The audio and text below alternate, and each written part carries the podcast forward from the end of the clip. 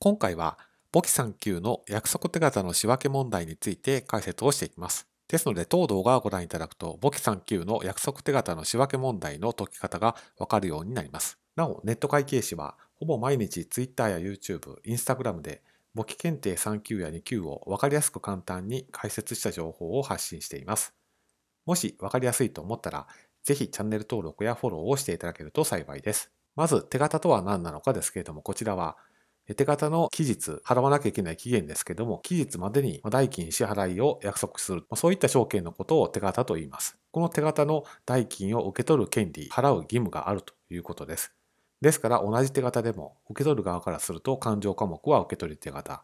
払う側からすると支払い手形となります。そして手形の問題でおすすめの学び方は、取引図を矢印付きで書くということです。皆さんが仕分けを書く側の会社が手形を受け取った側なのか、手形を振り出した側なのかによって勘定科目が変わってくるので、まそこを間違えないようにすると、まそういった意味が込められています。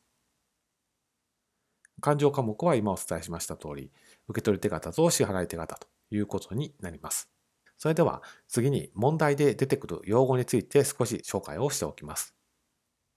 まず、なんとか当てというものです。こちらは手形を受け取る相手のことを言っています。ですから、A 社当てというような書き方がされていれば、A 社が手形の代金を受け取るということを意味しています。満期日っていうのは、なんとなく想像はつくと思いますけれども、手形の代金を支払う約束の期限日のことを言います。ですから、払う側からすると、まあ、その日までに代金を払わなきゃいけないですし、え受け取る側からすると、その日までに手形の代金が受け取ることができるということを意味しています。そして、自己振り出しの手形です。自己振り出しの手形は、まあ、読んで字のごとくですけども、自分が振り出した手形のことを言います。自分が手形を振り出すときに、支払い手形という勘定科目で仕分けをしています。それが回り回って自分の手元に戻ってきたら、その支払い手形を減少させるという仕分けをすることになります。それでは問題を見ていきます。まずは手形の仕分けで A 社側です。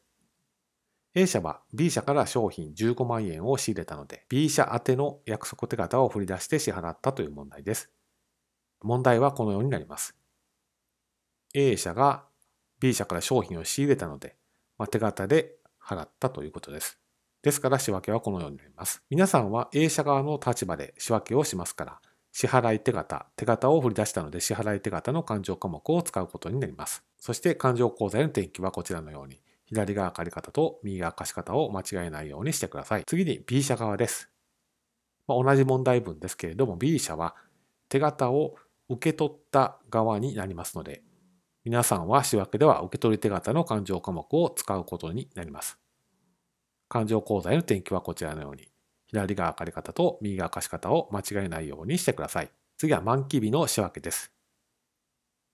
A 社振り出し、B 社受け取りの約束手形15万円満期になったので、当座預金で決済したという問題です。先ほどと同じですけれども、A 社が商品を仕入れて手形を振り出したので、A 社側としては支払い手形の代金を約束通り払ったという仕分けですから、こちらのようになります。振り出した時に支払い手形の増加ですから右側貸方に出てきましたので、決済っていうのは約束通り払ったという意味ですから、消える時は左側借方に支払い手形が出てくることになります。勘定口座への転記はこちらのように、左側借方と右側貸方を間違えないようにしてください。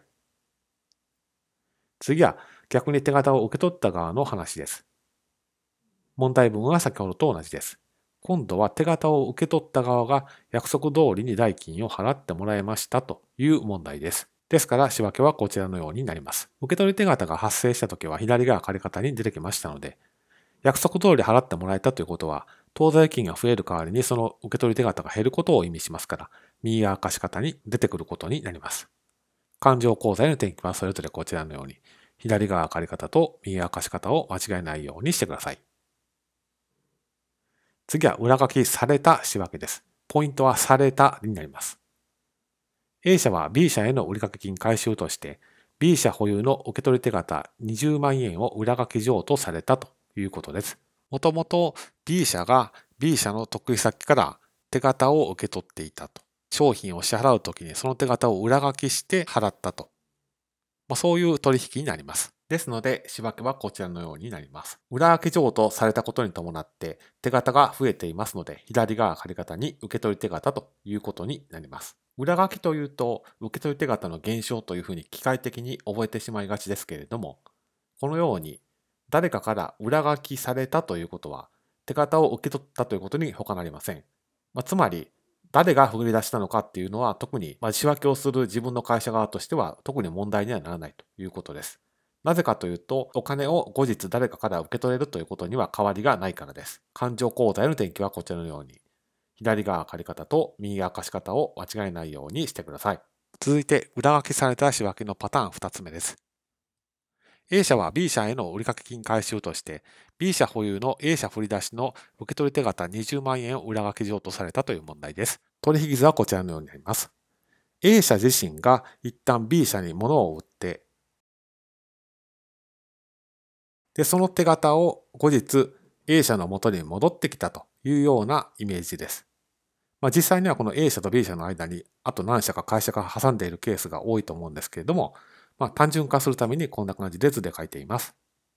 仕分けはこちらのようになります。売掛金の代金を払う手段として、B 社は後日代金を受け取れる権利を持っていたんですけれども、それを A 社に渡したということです。